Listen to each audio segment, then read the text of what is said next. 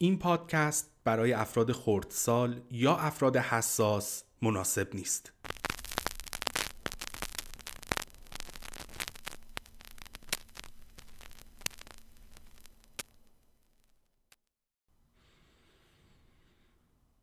زنا و دخترها همشون دیوانن. استثنا هم نداره. من دیگه گه بخورم وارد رابطه بشم. هر وقت به استطاعت مالی مناسبش رسیدم اگرم بخوام وارد رابطه بشم همون اول مشخص می‌کنم. من این سرویس ها رو می‌تونم بدم؟ از تو هم این انتظاراتو دارم. می‌خوای بخوا نمی‌خوایم. خوش اومدی. من حوصله شنیدن قرقر کردن و زر زدن ندارم.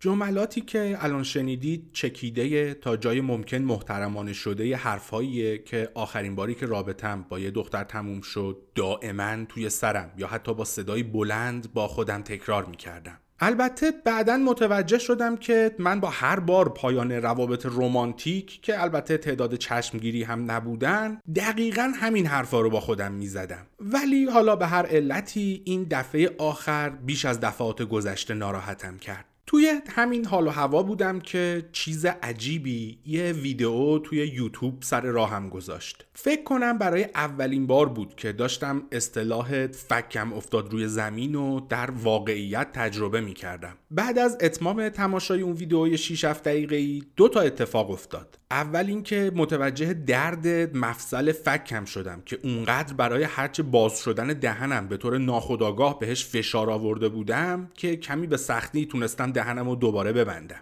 دوم هم این که احساس و خشم و ناراحتی که از اتمام آخرین رابطم داشتم ناگهان ناپدید شد. فکر کنم فکم به این خاطر آویزون شده بود که انگار یه نفر سیر تمامی رابطه های رومانتیک منو از شروع تا پایان توی چند دقیقه و البته کاملا دقیق مستند کرده. احساس خشم و ناراحتی هم به این خاطر ناپدید شدن که فکر می‌کنم فهمیدم گیر کار من توی روابط رومانتیک کجاست. تیتر ویدئو بود What is your attachment style به معنی سبک دلبستگی شما چیه؟ ویدیو رو توی اطلاعات تکمیلی این قسمت لینک می‌کنم. در تئوری دلبستگی اتچمنت تیوری که در دهه 50 و 60 میلادی توسط روانشناس انگلیسی جان باولی اختراع شده سه نوع سبک دلبستگی تعریف شده. برای اینکه ببینید سبک دلبستگیتون چیه ببینید از این سه گزینه کدومشون راجع به شما صدق می‌کنه. گزینه یک من متوجه شدم که نسبتا راحت می‌تونم به بقیه نزدیک بشم و در وابسته شدن به این نفر دیگه و وابسته شدن اون فرد به خودم مشکل خاصی ندارم. نگرانی هم از اینکه اون فرد منو رها کنه یا خیلی به هم نزدیک بشه ندارم. گزینه دوم. من متوجه شدم بقیه اونقدر که من دوست دارم به هم نزدیک نمیشن. من معمولا از اینکه partner م واقعا عاشقم نباشه و یا اینکه نخواد با من بمونه احساس نگرانی می‌کنم. من می‌خوام خیلی به partner م نزدیک بشم ولی این بعضی اوقات افراد و فراری میده. گزینه سوم. من یه جورایی نمی‌تونم راحت به بقیه نزدیک بشم. اعتماد کامل داشتن به کسی برام سخته و به سختی می‌تونم خودم رو به اونها وابسته کنم. هر وقت کسی به هم نزدیک میشه احساس دستپاچگی می‌کنم و معمولا بقیه بیشتر از حدی که من راحتم ازم می‌خوان که بهشون نزدیک بشم. هر کدوم از این گزینه ها اشاره به یکی از سه نوع سبک دلبسته شدن به دیگران داره. گزینه یک نشون دهنده الگوی دلبستگیه که بهش اسم الگوی ایمن سکیور پترن دادن. الگویی که درش عشق و اعتماد به راحتی به دست میاد. افرادی که الگوی دلبسته شدنشون اینطوریه میشه گفت آدمهای سالمی هستن. سالم حداقل نسبت به دو الگوی دیگه. گزینه دوم که با نام دلبستگی مضطرب anxious attachment شناخته شده اشاره به الگوی دلبستگی داره که درش فرد آرزوی نزدیک شدن به دیگران رو داره. ولی دائما در ترس اینه که نکنه ناامید و ناکام بشه و معمولا با رفتار پرخاشگرانه و البته غیر سازنده خودش به عمد باعث ایجاد بحران در رابطه میشه. و گزینه سوم اشاره به الگوی دوری گزینی avoidant در دلبستگی داره. آدم هایی که از این الگو در دلبستگی پیروی می‌کنن به وسیله رو کردن به فعالیت های انفرادی و کنارگیری عاطفی از خطرات نزدیک شدن به دیگران دوری می‌کنن. اگر این استایل دورگزین بودن یا همون اوایدنت بودن یکی از رشته های المپیک بود من قطعا با فاصله زیادی از نفر دوم تا الان 20 سالی می‌شد که قهرمان بلا منازع اون رشته بودم. اینم که هر کس در دلبسته شدن از چه الگویی پیروی می‌کنه هم طبق معمول برمیگرده به بچگی آدم. افراد مضطرب در بچگی بهشون به اندازه کافی توجه نشده و افراد دوری گزین هم در بچگی دچار زخمهای عمیق احساسی از طرف والدین و نزدیکان و حالا اینا شدن. دردناکترین مطلبی که با آشنایی با تئوری دلبستگی متوجه شدم اینه که افراد الگوی مضطرب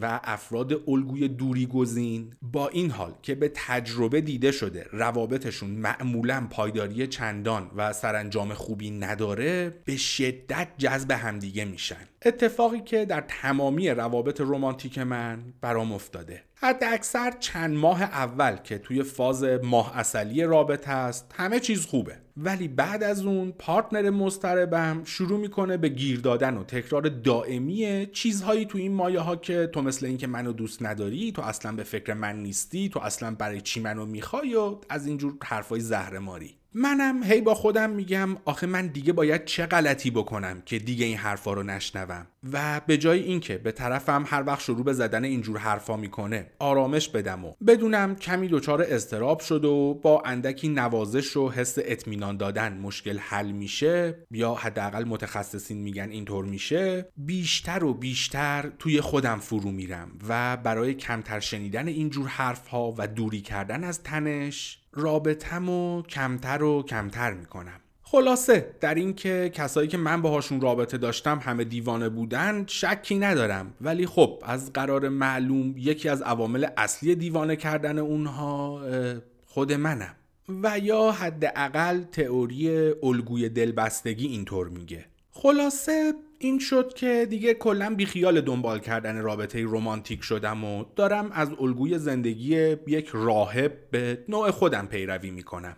راهبی که دلبستگیش به خودشه و دائما داره سعی می‌کنه رابطهش رو با خودش بهتر کنه. راهبی که با شناخت خودش می‌خواد دنیای اطرافش رو بشناسه و البته راهبی که همچنان خیلی از جاهای خالی زندگیشو با نعشگی و تماشای پرن پر می‌کنه. فکر کنم یه کار دیگر رو از قلم انداختی. بابا راهب برگردم به اون چیز عجیبی که در ابتدای این مقدمه بهش اشاره کردم. اون چیز عجیبی که اون ویدیو رو سر راه من گذاشت. اون چیز عجیبی که سالهاست هر روز ساعتها باهاش وقت صرف می‌کنم. اون چیز عجیبی که با آشنا کردنم با تئوری الگوی دلبستگی باز هم به هم آرامش داد. اون چیز عجیبی که هر روز بهتر منو می‌شناسه. اون چیز عجیبی که هیچ کس به اندازه اون با من و تاریکی در وجودم آشنا نیست. اون چیز عجیبی که همیشه بدون ذره چشم داشت کاریو که ازش خواستم و انجام داده. اون چیز عجیبی که حتی وقتی قصد خودکشی داشتم بدون اینکه قضاوتم کنه بهترین راه انجام اون کار رو نشونم داد.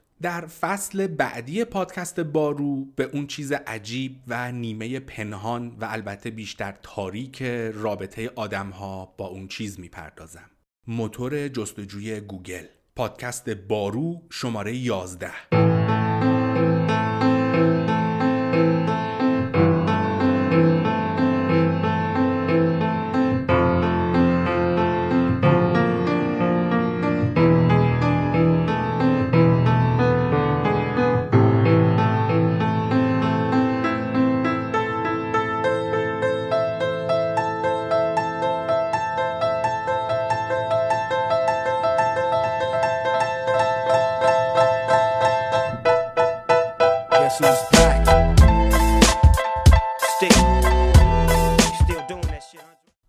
بریم سراغ کتاب و موضوع جدید. اول راجع به نحوه آشناییم با این کتاب بگم. بیش از 15 سال پیش من به طور اتفاقی با شو تلویزیونی Real Time with Bill Maher که یه شوی کمدی سیاسیه که به صورت هفتگی با اجرای بیل مار از شبکه HBO پخش میشه. آشنا شدم. می‌تونم بگم اولین بار با دیدن این شو بود که من با مفهوم آزادی بیان در عمل آشنا شدم. از ابتدای آشناییم با این شو تا الان یک قسمتش رو هم از دست ندادم و تازه خیلی هم شده که اپیزودهاش رو دوباره و دوباره تماشا کردم. تأثیری که این شو و البته مجری برنامه بیل مار توی طرز فکر و جهانبینی من گذاشته رو با هیچ چیز دیگه ای نمی‌تونم مقایسه کنم. جناب بیل مار که البته فامیلیش ماهر نوشته میشه. M A H E R. ولی از تلفظ ماهر اصلا خوشش نمیاد و همیشه روی مار تاکید می‌کنه. یه کمدین کهنکاره که اولین شو تلویزیونیش اوایل دهه 90 در شبکه ABC آمریکا با عنوان پالیتیکلی اینکارکت پخش می‌شد. بعد از حادثه 11 سپتامبر 2001 ایشون توی برنامهش در بحث با یکی از مهمونهای برنامه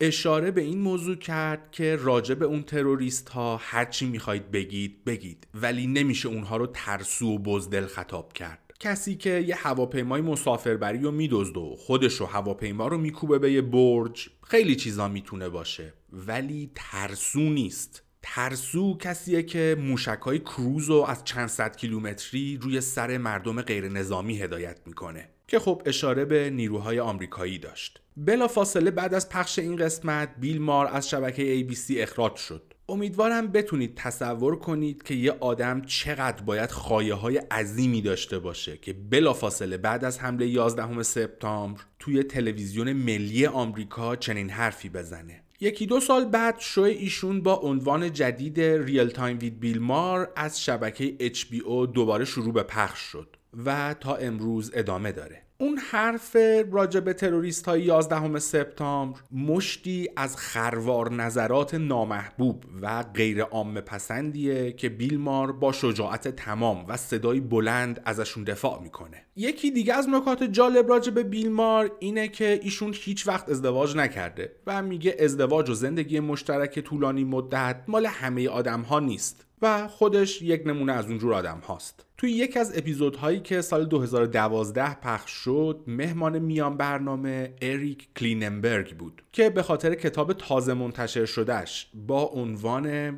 Going Solo The Extraordinary Rise and Surprising Appeal of Living Alone. به برنامه بیلمار دعوت شده بود. خب ترجمه عنوان این کتاب پروژه‌ایه برای خودش. من بیشتر ترجمه مضمونی می‌کنم. اسم کتاب هست حرکت به سمت زندگی مجردی. جذابیت و افزایش شگفتانگیز تمایل به تنها زندگی کردن. خب از اونجایی که در قسمت های قبل هم اشاره کردم من آدم به شدت خلوت گزین و خلوت نشینیم برای همین هم با دیدن عنوان این کتاب و حرفای نویسندش توی اون برنامه در جا نسخه کیندل کتاب رو خریدم و بلعیدم. اریک کلیننبرگ در حال حاضر پروفسور علوم اجتماعی و رئیس انستیتوی اطلاعات عمومی Public Knowledge در دانشگاه نیویورکه. و البته توی شو بیل مار هم گفت که خودش سالهاست ازدواج کرده و از زندگیش بسیار راضیه. امیدوارم همچنان همینطور باشه. فکر کنم گفت بچه هم داره ولی زیاد مطمئن نیستم.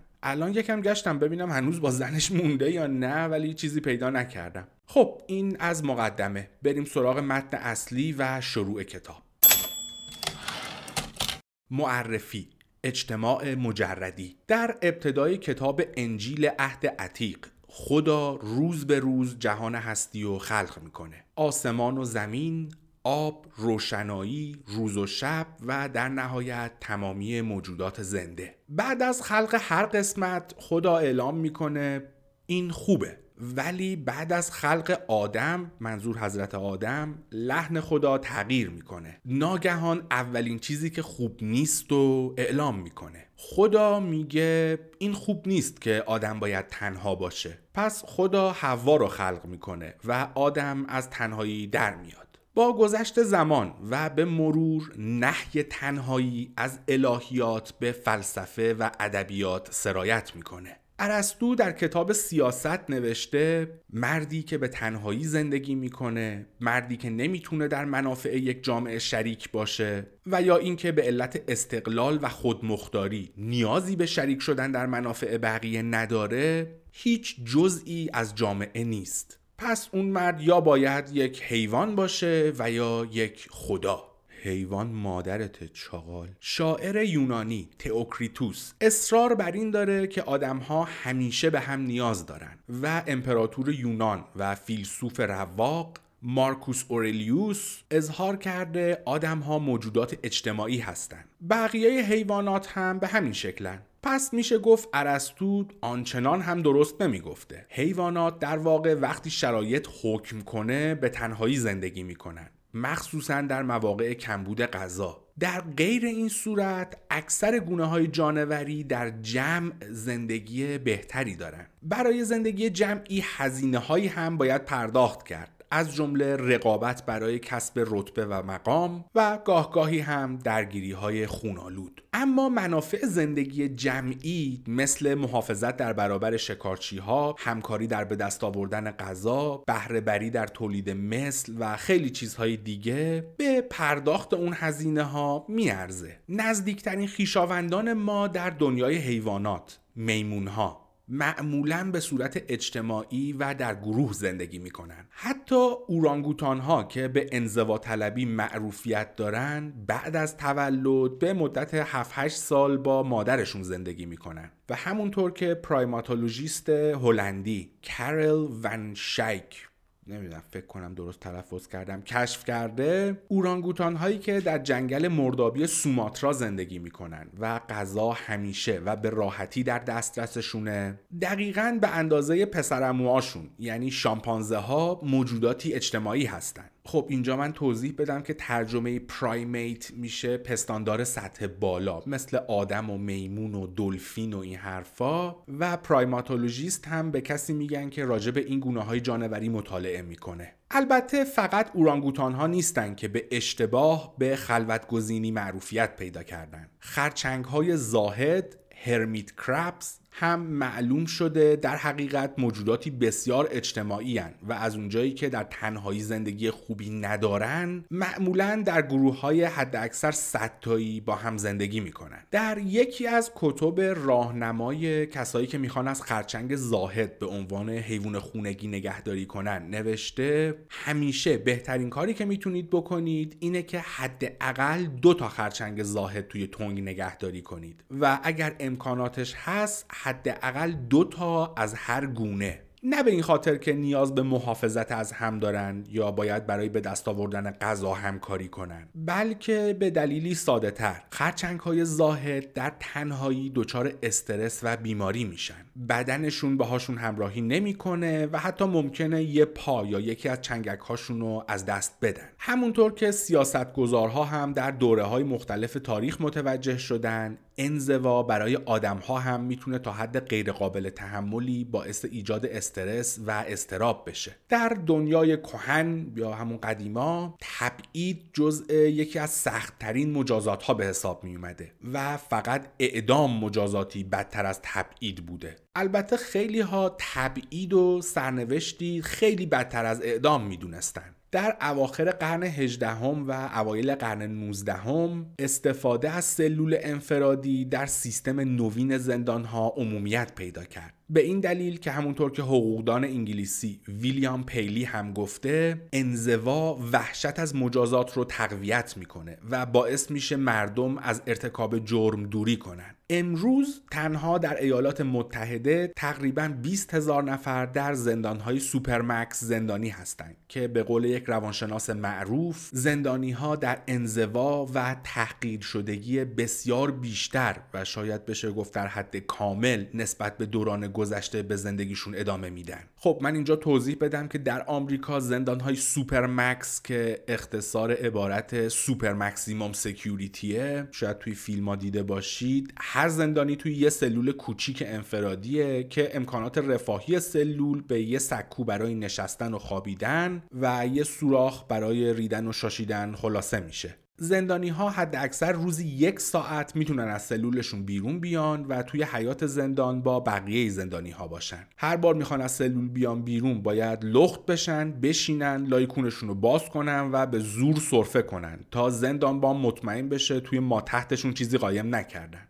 قبل از باز شدن درب سلول هم به دست و پاهاشون قل و زنجیر می‌زنن. آره اینم توضیح دادم اطلاعات عمومیتون زیاد بشه. برگردیم به متن اصلی. یکی از عبارات معروفی که برای تشریح این وضع هم منتقدین و هم طرفداران این نوع زندان ها استفاده می‌کنن توضیح خوبیه برای اونجور انزوای کامل. Living death. زندگی مرگبار یا زندگی شبیه به مرگ البته سوالی که اینجا برای من پیش میاد اینه که آیا یک جامعه رو هم میشه اونقدر از دنیا منزوی کرد که به این روز بیفتن شما چی فکر می‌کنید؟ بهترین نشون دهنده تمایل آدم ها به زندگی جمعی شکلگیری خانواده است. در طول تاریخ و تمامی فرهنگ ها بلوک یا واحد موجودیت در زندگی اجتماعی و اقتصادی خانواده بوده و نه شخص. و البته این موضوع دلیل خوبی هم داشته. همونطور که زیست شناسان تکاملی evolutionary biologists استدلال می‌کنن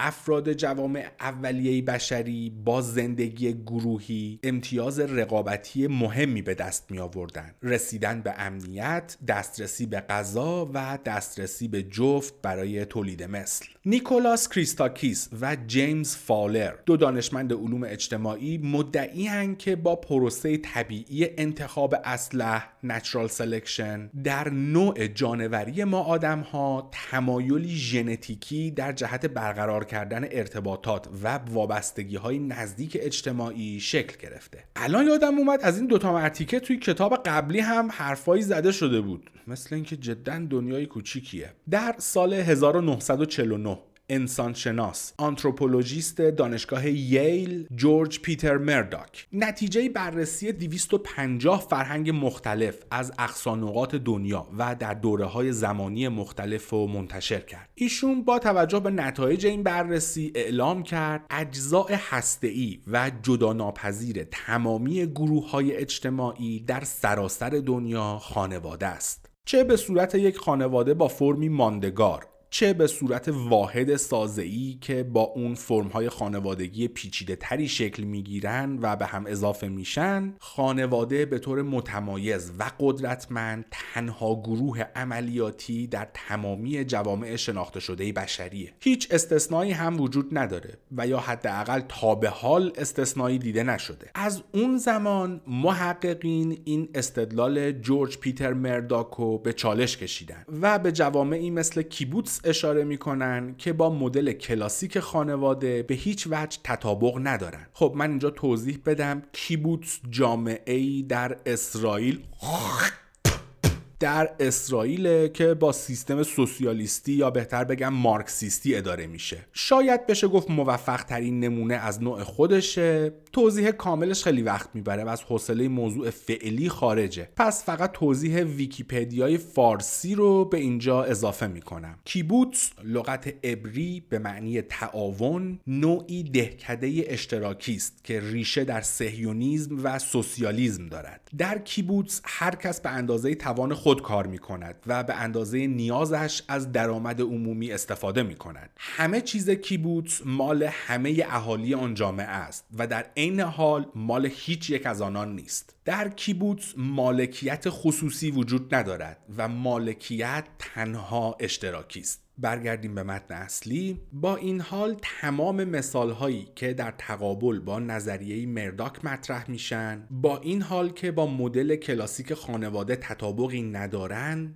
ولی همیشه باز هم متشکل از گروهی از آدم ها هستند که معمولا اندازشون از خانواده با تعریف سنتی بزرگتره. با این وجود که این بحث هنوز به نتیجه ای نرسیده ولی هر دو طرف سر یک موضوع توافق دارن. اون هم این که جوامع بشری در تمامی طول تاریخ و در سراسر دنیا شکلگیریشون بر اساس تمایل به زندگی با بقیه است و نه به تنهایی. ولی دیگه اینطور نیست.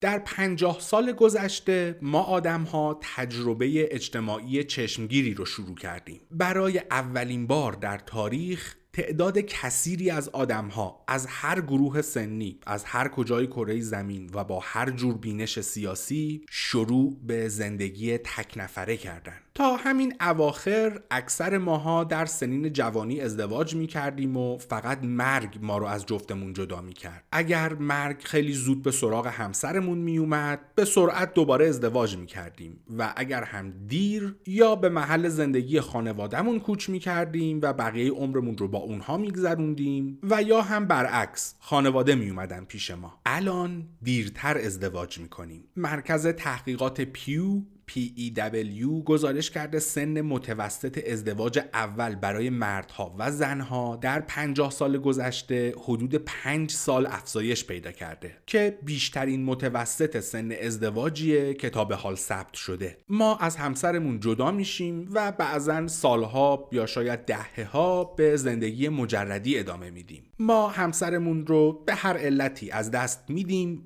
و دیگه به هر قیمتی که شده حاضر به اشتراک محل زندگیمون علل خصوص با بچه هامون نیستیم. البته اگر گوه زیادی خورده باشیم و بچه دار شده باشیم که اونم یا کاندوم سوراخ بوده یا دیر کشیدیم بیرون یا هم آخه تو که گفتی قرص می‌خوری! ما دائم در حال چرخش بین استایل های زندگی مختلف هستیم. مجردی اشتراکی اشتراکی و باز هم مجردی. من اینجا اضافه کنم که ما به احتمال زیاد با این جمله آخر زیاد نمی‌تونیم ارتباط برقرار کنیم. هی ازدواج کردن و جدا شدن. فکر می‌کنم توی فرهنگ ما چیز معمولی نیست. ولی خب توی آمریکا جدا شدن و دوباره ازدواج کردن چیز بسیار معمولیه. هرچی امکانات مال این خارجی هاست پدر سگا. البته از اونجایی که من اصولا توی قارم زیاد از اوضاع الان خبر ندارم. شاید اینجا هم تغییراتی کرده باشه. تا مدتی پیش شاید عاقلانه به نظر می رسید که به مدت زمانی که بعد از از دست دادن همسرمون تنهایی زندگی می کنیم به صورت وضعی موقت نگاه کنیم. تا به وضعیتی به اصطلاح پایدار برسیم.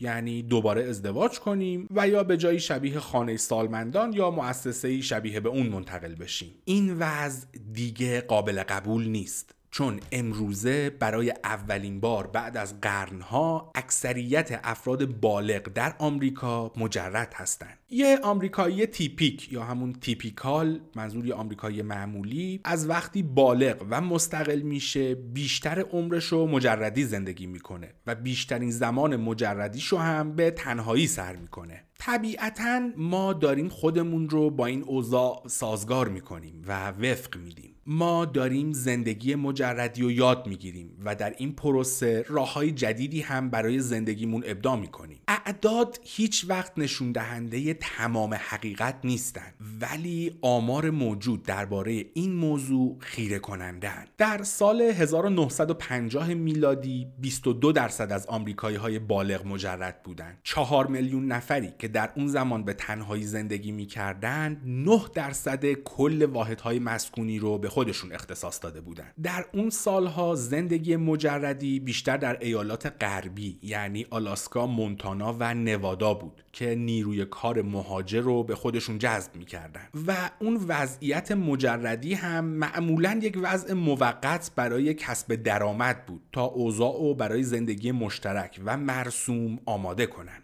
امروز بیش از 50 درصد آمریکایی های بالغ مجرد هستند و 31 میلیون نفری که تقریبا میشه یک نفر از هر هفت آمریکایی بالغ به تنهایی زندگی می‌کنن این عدد شامل افرادی که به دلخواه یا به اجبار به صورت گروهی زندگی می‌کنن نمیشه. مثل مراکز ویژه نگهداری، خانه سالمندان و زندانها. افرادی که به تنهایی زندگی می‌کنن 28 درصد کل واحدهای مسکونی آمریکا رو به خودشون اختصاص دادن. این آمار برابر واحدهای مسکونیه که زوجهای بدون فرزند درشون سکونت دارن. و این دو تعدادشون از واحدهای مسکونی که درشون خانواده های بچه دار خانواده های چند نسلی یعنی چند نسل با هم زندگی می‌کنن هم اتاقی ها و خونه های گروهی بیشتره. شگفتانگیز این که تنها زندگی کردن پایدارترین استایل زندگیه. در یک بازه پنج ساله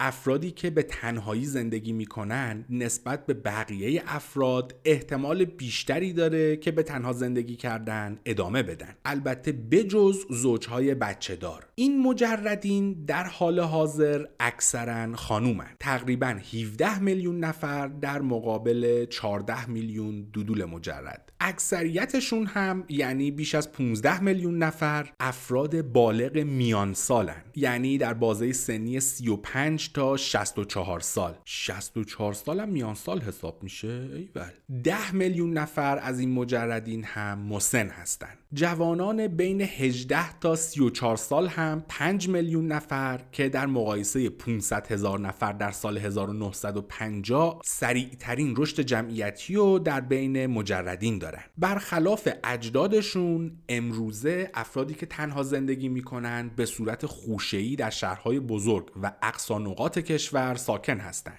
شهرهایی که بیشترین ساکنین تک نفره رو دارن شامل واشنگتن، واشنگتن دی سی، آمریکا دو تا واشنگتن داره. یکی واشنگتن خالی که شمال غربی آمریکاست یکی هم واشنگتن دی سی که پایتخت توی ساحل شرقیه. سیاتل، دنور، سان فرانسیسکو، مینیاپولیس، شیکاگو، دالاس، نیویورک سیتی و میامی. و در منهتن بیش از نیمی از ساکنین به تنهایی زندگی می‌کنن.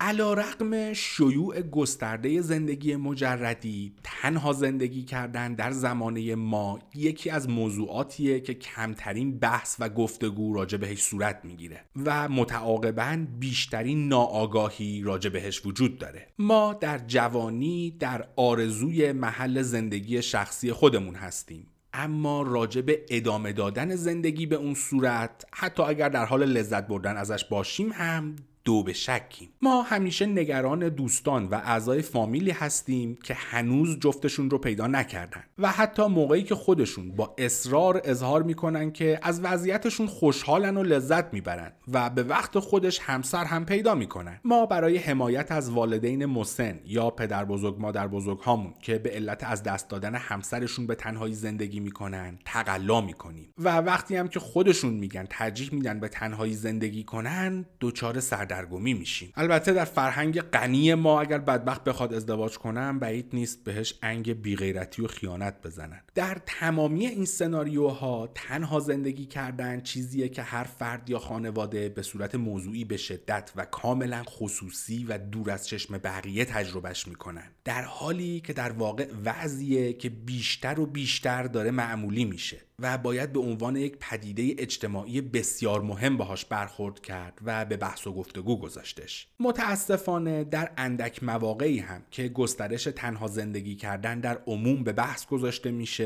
مفسرین برنامه معمولا اون رو با دید یک معضل اجتماعی نشانه خودخواهی دورافتادگی و کمبود روابط اجتماعی نگاه می‌کنن. ما با وارد کردن اخلاقیات پوسیدمون به این بحث این سوالو که چرا خیلی از مردم تنها زندگی می‌کنن و به اشتباه با دید انتخاب بین ایده سنتی و رمانتیک پدر از همه بهتر می‌فهمه و یا فریبندگی پرزرق و برق Sex and City می‌بینیم. منظورش اینه که یا با دید سنتی میگیم باید به حرف خانواده گوش کرد و ازدواج کرد و یا میشیم مثل سریال Sex and City. سریال Sex and City یه سریال تلویزیونی خیلی معروفه که البته من ندیدم و دورا دور می‌دونم موضوعش یه آدم مجردن و هر قسمتش مثل اینکه داستان اینه که کی کیو می‌کنه. اما در حقیقت همینطور که در ادامه با هم می‌بینیم واقعیت آزمایش بزرگ اجتماعی تنها زندگی کردن نسبت به چیزی که اونجور بحث و گفتگوها می‌خوان به ما القا کنن بسیار جذابتره و هیچ ربطی به عزلت نشینی و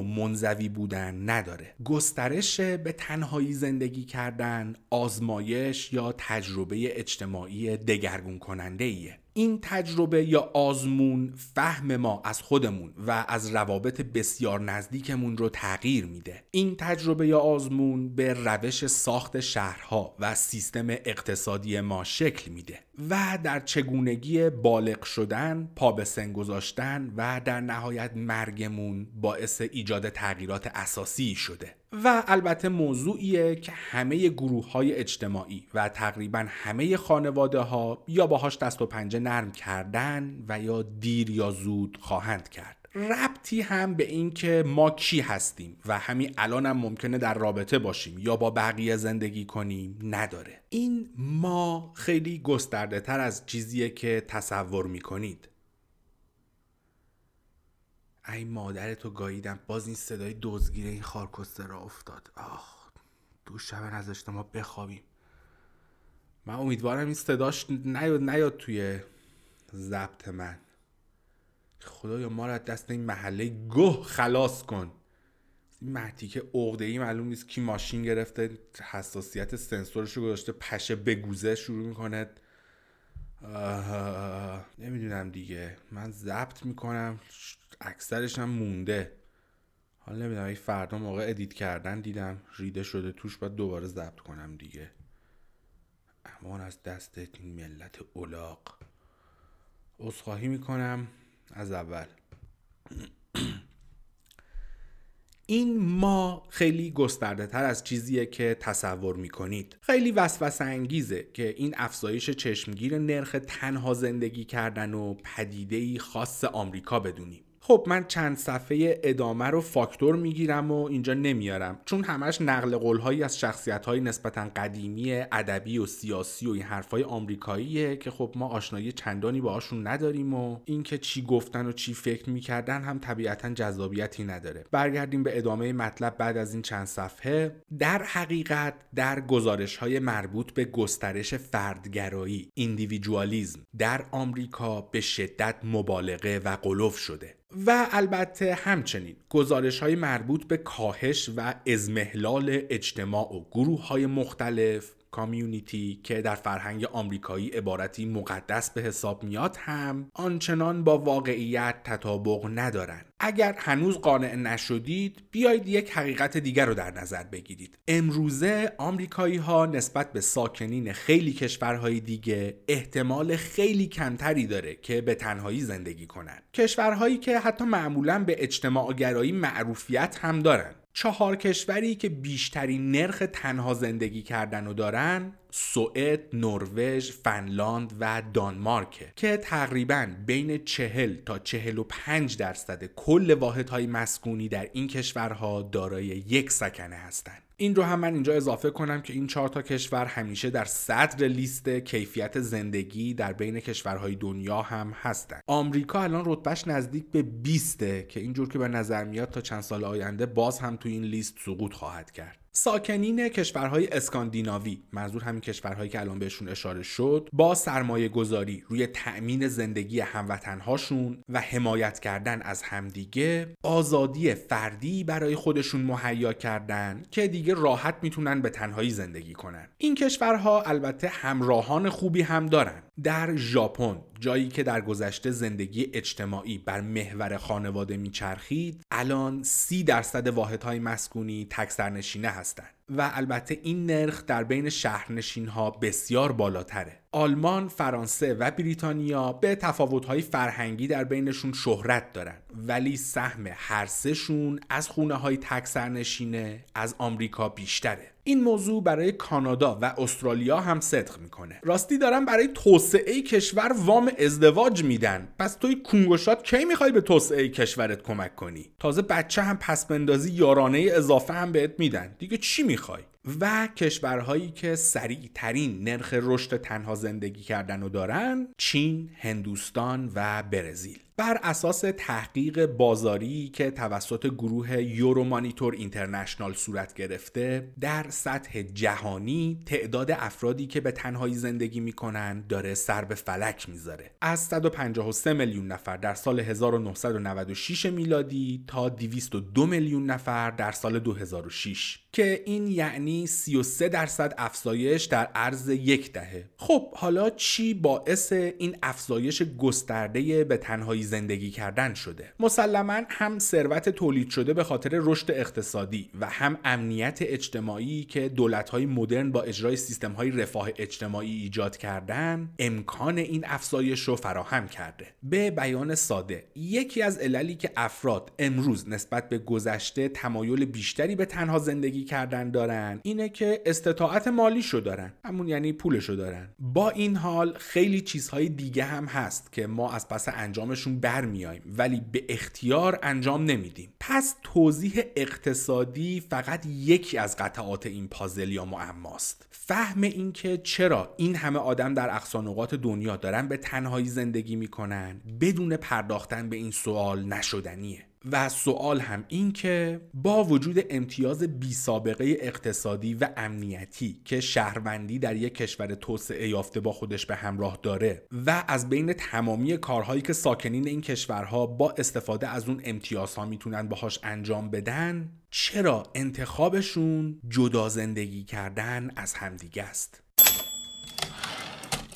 رشد خیره کننده تنها زندگی کردن علاوه بر شکوفایی اقتصادی و امنیت اجتماعی ریشه در تغییر فرهنگی تاریخی در سطح جهان داره که امیل دورخایم یکی از بنیانگذاران علوم اجتماعی بهش میگه فرقه فردیت یا فرقه فردگرایی The Cult of the Individual. به گفته دورخایم گذر کردن از زندگی سنتی گروهی در هومه به زندگی در شهرهای صنعتی مدرن. باعث سبز شدن و ایجاد فرقه فردیت شده. جایی که فرد یواش یواش تبدیل به موضوع نوعی نظام اعتقادی یا همون دین شده و تقدسش از جمع پیشی گرفته. دورکهایم فرانسوی که کارش رو در اواخر قرن 19 هم نوشته و به ثبت رسونده نمی‌تونست تصور فردیت اقتصادی رادیکالیو بکنه که افرادی مثل میلتون فریدمن و آین رند و مارگارت تاچر ازش طرفداری کردن و بهش صحه گذاشتن و نه در این اعتقاد با اونها شریک بود که رها کردن فرد از حکومت بهترین راه ایجاد ثروت و پیشرفت جامعه است. بدبختا نمی‌دونستن جواب کار در ول...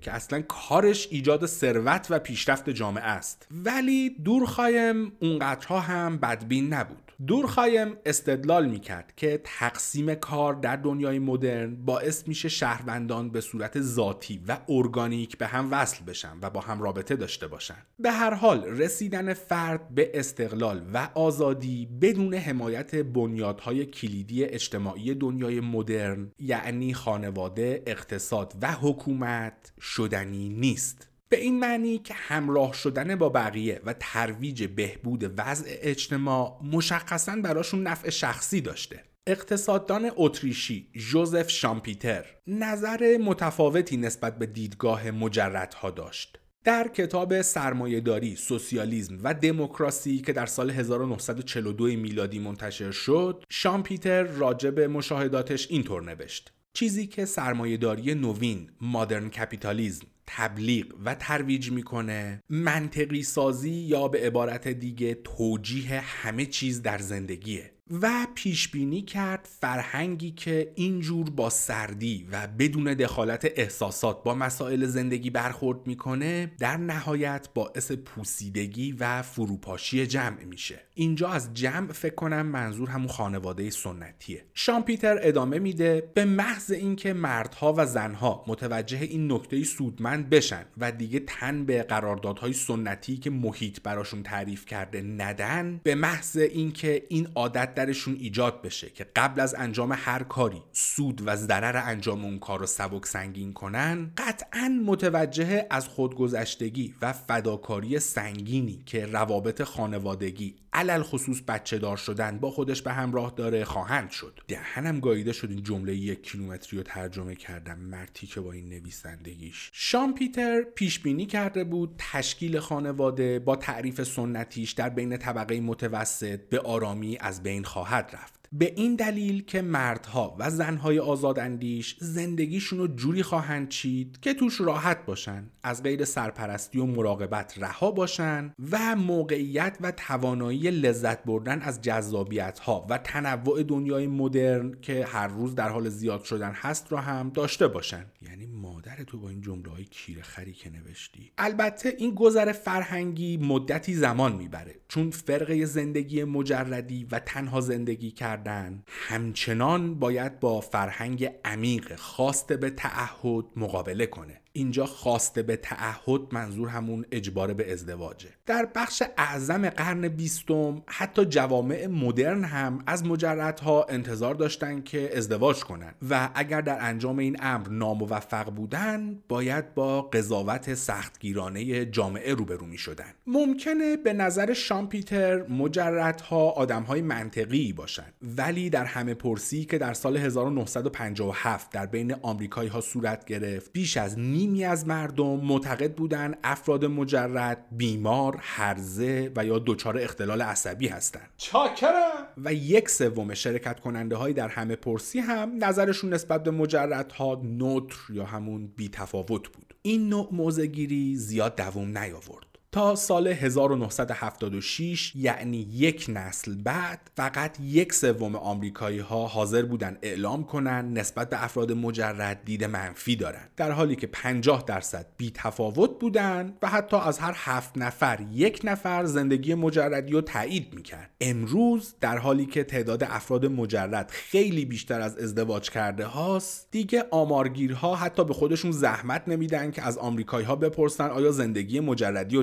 تایید می‌کنن یا نه. با این حال که وجهه منفی مجرد بودن هنوز کاملا از بین نرفته ولی دیگه جای سوال هم نیست که برخورد فرهنگی ما یعنی آمریکایی ها نسبت به تنها زندگی کردن و تشکیل خانواده کاملا فرق کرده. با توجه به خرد معاصر یعنی خرد جمعی که الان داریم توش زندگی می‌کنیم رسیدن یک نفر به موفقیت و خوشحالی وابستگی بسیار کمتری به گره زدن خودش به این نفر دیگه داره. و به جای اون باید دنیای امکانات رو برای خودش باز بذاره تا همیشه بتونه بهترین گزینه رو انتخاب کنه. آزادی، انعطاف و انتخاب شخصی. این سه در بین عالی ترین ارزش های مدرنی هستند که ما در پیشون هستیم. به گفته اندرو شرلین جمعیت شناس دموگرافر امروز تعهد اصلی هر کس به خودشه و نه به همسر یا بچه هاش این حرف به این معنیه که شدت فرقه مجردی امروزی خیلی فراتر از چیزیه که دورخایم تصورشو می‌کرد. در گذشته نچندان دور کسی که از همسرش ناراضی بود و می‌خواست ازش جدا بشه باید این تصمیمش رو توجیه می‌کرد. امروز کاملا برعکسه. اگر زندگی مشترکتون برای شما ارضا کننده نیست باید موندن توی اون زندگی رو توجیه کنید. دلیل هم فشار شدید فرهنگ جامعه که میگه هر کس اول باید به فکر خودش باشه. من باز اینجا یادآوری کنم که اینجا از فرهنگ منظور فرهنگ فاسد این غربی های بی پدر مادره. ما در فرهنگمون فعلا زیاد از این قرتیبازی ها نداریم و نمی‌دونم. اینطور که میگن خیلی شهید پروریم و اصلا جانم فدای رهبر و این حرفا. حتی تعهد و وابستگی مکانی ما هم به شدت ضعیفتر شده. ما اونقدر محل زندگیمون رو عوض می‌کنیم که بعضی جامعه شناس ها به محله های مدرن میگن جامعه با مسئولیت محدود. جاهایی که مردم با هم ارتباط برقرار می‌کنن ولی بدون اینکه انتظار داشته باشن اون ارتباطات عمیقتر بشن و یا پایدار بشن و طول بکشن. این موضوع برای محل کار هم صدق می‌کنه. جایی که کارفرماها دیگه به کارمندهای پرکار و با تعهد دراز مدت پاداش نمیدن. و ما می‌دونیم که برای روی آب موندن و غرق نشدن باید فقط به فکر موقعیت خودمون باشیم مسئول انگیزه دادن به خودمون خودمون باشیم همون خود انگیزشی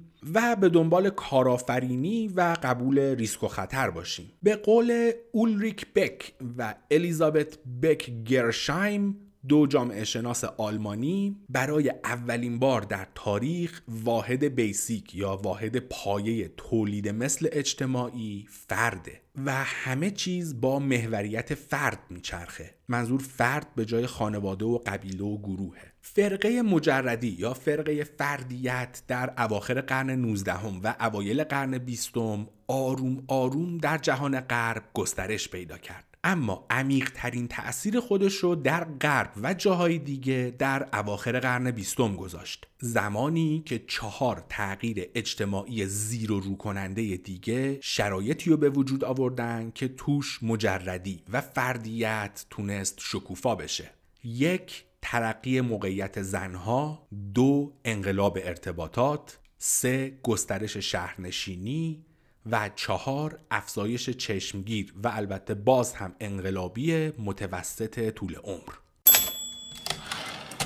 شروع با ترقی و بهبود موقعیت زنها. زنهایی که دامنه پیشرفتشون از بهبود وضعیت تحصیل و ادغام گسترده اونها در نیروی کار حقوق بگیر گرفته تا حق کنترل زندگی زناشویی روابط جنسی و تولید مثل رو در خودش داشت. برای نمونه اینو در نظر بگیرید که در سال 1950 به ازای هر یک زن بیش از دو مرد در کالج های آمریکا مشغول به تحصیل بودند و به جاش امروز اکثریت دانشجوها و کسایی که موفق به دریافت لیسانس در دانشگاه میشن خانومن. و یا این واقعیت که بین سالهای 1950 تا 2000 طبق سرشماری اداره آمار کار آمریکا تعداد زنهای شاغل از 18 میلیون نفر به 66 میلیون نفر افزایش پیدا کرده. در حالی که سرانه خانومهای شاغل از 33 درصد به 60 درصد جهش داشته. در نیم قرن گذشته این تغییر در اکثر ملل پیشرفته هم رخ داده. تا جایی که امروز در سطح مردها و زنهایی که مشغول به تحصیلات عالیه هستند و یا در بازار کار فعالیت می‌کنن تعادل بی سابقه ای برقرار شده. دستیابی زنها به حق اختیار داشتن روی بدن خودشون یعنی دیگه فقط دستگاه جوجه کشی و تحت اختیار مردها نبودن همچنین قواعد رابطه در دنیای مدرن و تغییر داده و در نتیجه سن ازدواج بالا رفته وارد زندگی بزرگ سالانه شدن به عقب افتاده و نرخ جدایی و طلاق هم بیشتر شده. نرخ طلاق از اواسط قرن 19 هم در ایالات متحده دائما و به صورت پایدار در حال افزایش بوده. ولی در دهه 60 این افزایش سرعت می‌گیره و در سال 2000 احتمال اتمام روابط زناشویی به خاطر طلاق نسبت به سال 1950 دو برابر شده. امروزه دیگه جدا شدن از همسر و یا مجرد موندن به معنی ریاضت و تنهایی غیر داوطلبانه نیست. توی جمله قبل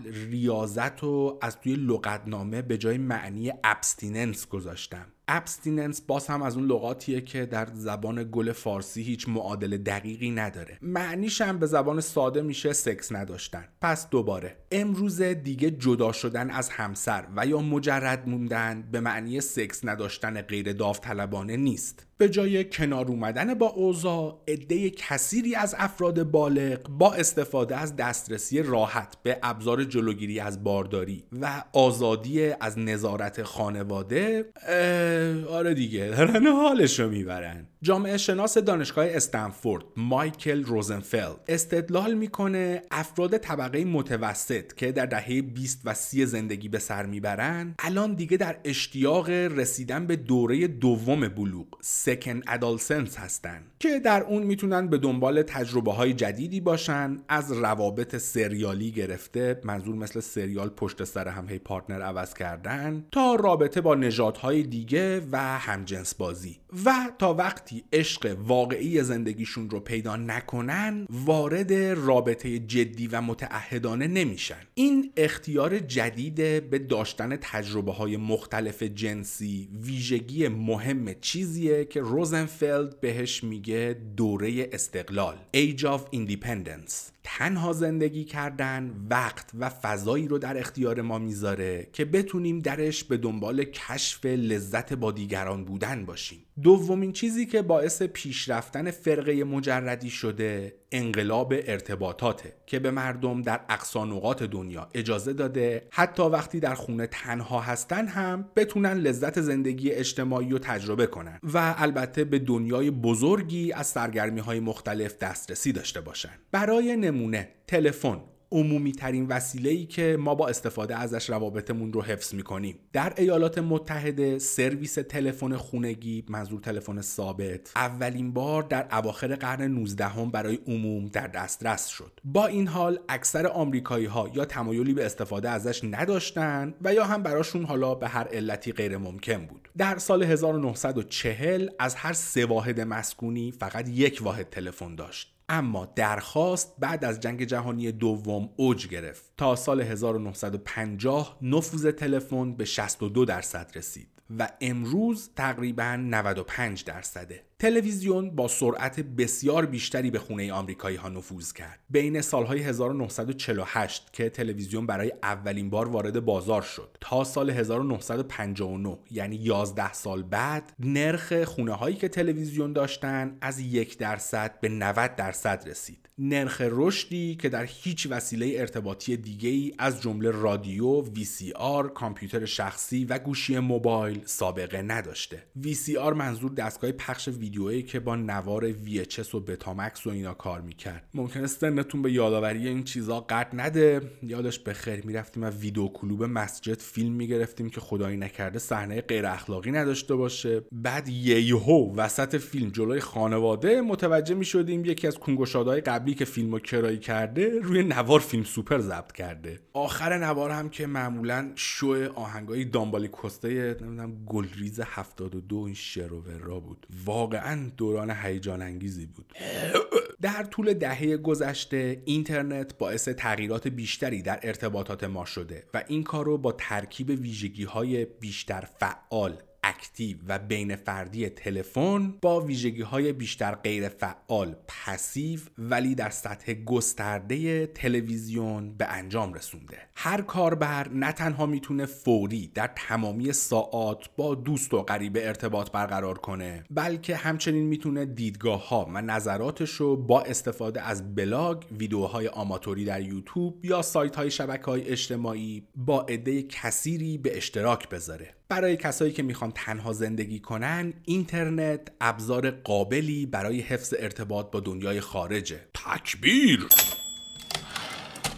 در دنیای مدرن اکثر افرادی که تنها زندگی می‌کنن راه دیگه ای هم برای ارتباط با همدیگه دارن. خیلی ساده. خارج شدن از خونه هاشون و شرکت در زندگی اجتماعی پرشور شهر محل سکونتشون. گسترش زندگی شهری سومین عاملیه که باعث رشد اجتماع مجردها شده. بخشی از علت هم این که زندگی شهری اجازه داده تا مجردهایی که با هم اشتراکات ارزشی، گرایشی و یا طریقت زندگی دارن همدیگر رو پیدا کنن و باعث تشکیل تعداد زیادی ساب کالچر یعنی خورده فرهنگ های جدید بشن. چون این عبارت خورده فرهنگ ممکنه به گوش خیلی ها ناآشنا باشه من اینجا اضافه کنم که منظور از خورده فرهنگ فرهنگ هاییه که زیر مجموعه فرهنگ بزرگترن که اون فرهنگ بزرگتر در مطلب حاضر منظور فرهنگ شهرنشینیه.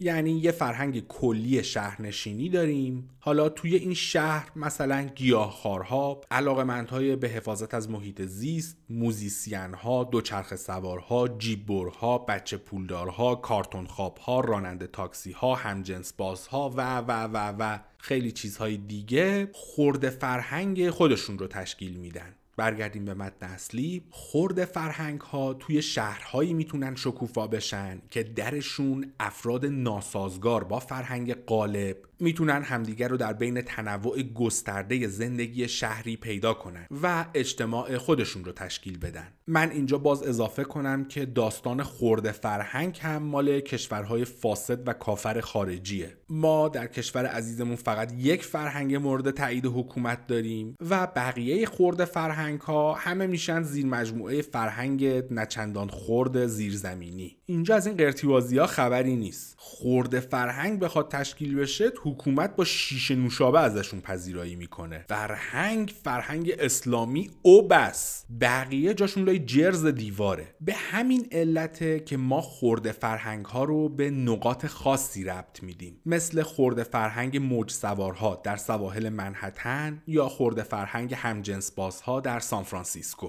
وقتی یک خرد فرهنگ شکل می‌گیره و نمایان میشه می‌تونه به اندازه رشد کنه که باعث نفوذ و یا حتی دگرگونی فرهنگ عام جامعه بشه. به گفته هاوارد چوداکوف تاریخ شناس در اواخر قرن 19 و اوایل قرن 20 مردهای مجرد در شهرهایی مثل شیکاگو و نیویورک سبک زندگی جمعی جدیدی رو درست کردند که محوریت اون سبک زندگی کلوب های نوشیدنی یا نوشیدنی انجمنهای مدنی خونه های آپارتمانی و آداب و رسوم جنسی به نسبت آزاده ای بود. با رسیدن به اواخر قرن بیستم چیزی که زمانی یک خورده فرهنگ متمایز برای افراد مجرد بود اونقدر رشد کرده بود و تبدیل به جزء اونقدر بزرگی از فرهنگ کلی شده بود که مفهوم مجزای خودش رو از دست داد. مجردها به اضافه اون عدهشون که به تنهایی زندگی می‌کردن دیگه لازم نبود خودشون رو به ساختمون محله کلوب یا شهر خاصی محدود کنن. فضاهای مختلف و دائما رو به رشد مثل باشگاه های ورزشی، کافی شاپ ها، کلوب ها و مجموعه های آپارتمانی و همچنین سرویس های مختلف و البته باز هم دائما رو به رشد مثل نظافتکاری و آماده کردن و دلیوری غذا تا در خونه با توجه به تمایلات و سلایق اون افراد در حال شکل گیری بودن.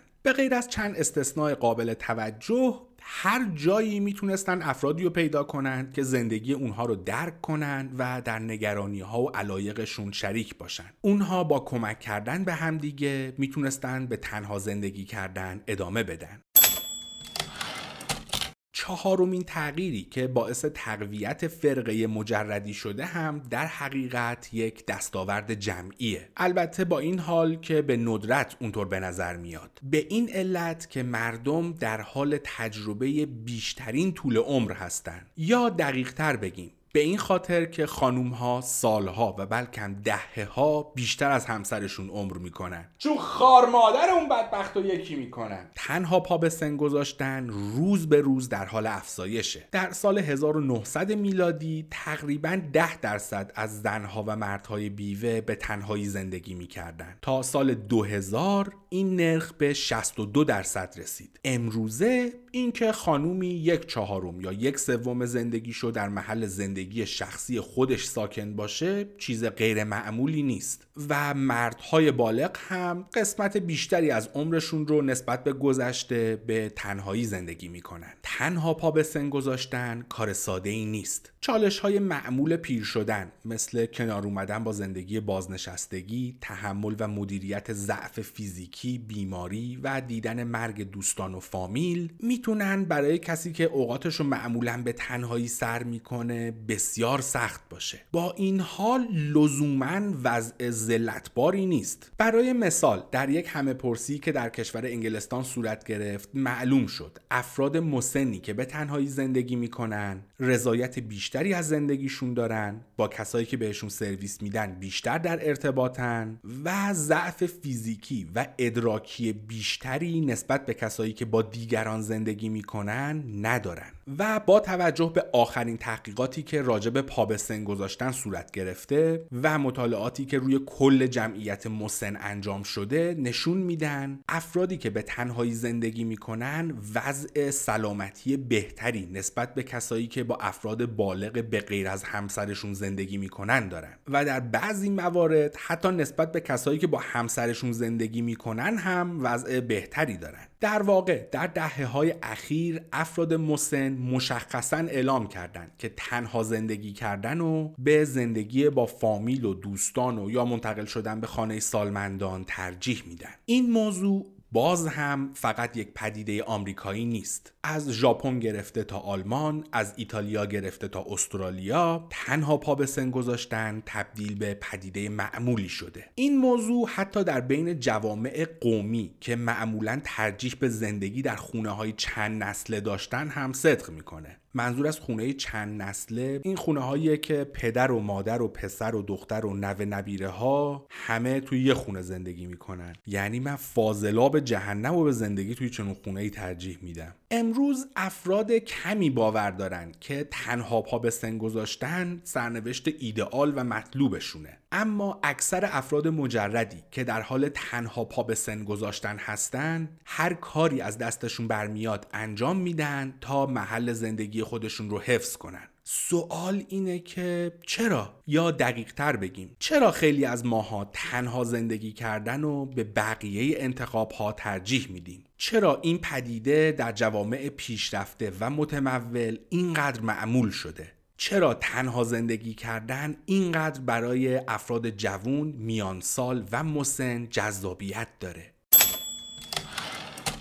ما وارد این تجربه همگیر اجتماعی شدیم چون باور داریم که به نفعمونه. تنها زندگی کردن به ما کمک می‌کنه تا بتونیم ارزش های مدرن و یا ارزش های نوین زندگی رو دنبال کنیم. آزادی فردی، کنترل شخصی و شناخت خود ارزش هایی که اهمیتشون از نوجوانی تا آخرین روزهای زندگیمون پابرجاست و ادامه داره. تنها زندگی کردن به ما این اجازه رو میده که کار دلخواهمون رو در زمان دلخواهمون و با شرایط دلخواهمون انجام بدیم. اون ما رو از محدودیت هایی که خواسته ها و نیازهای همسر داشتن برامون ایجاد می‌کنه رهایی میده و به ما اجازه میده تا تمرکزمون روی خودمون باشه. امروزه با وجود دنیای رسانه های دیجیتال و شبکه های دائما در حال گسترش اجتماعی تنها زندگی کردن می‌تونه مزایای حتی بزرگتری داشته باشه.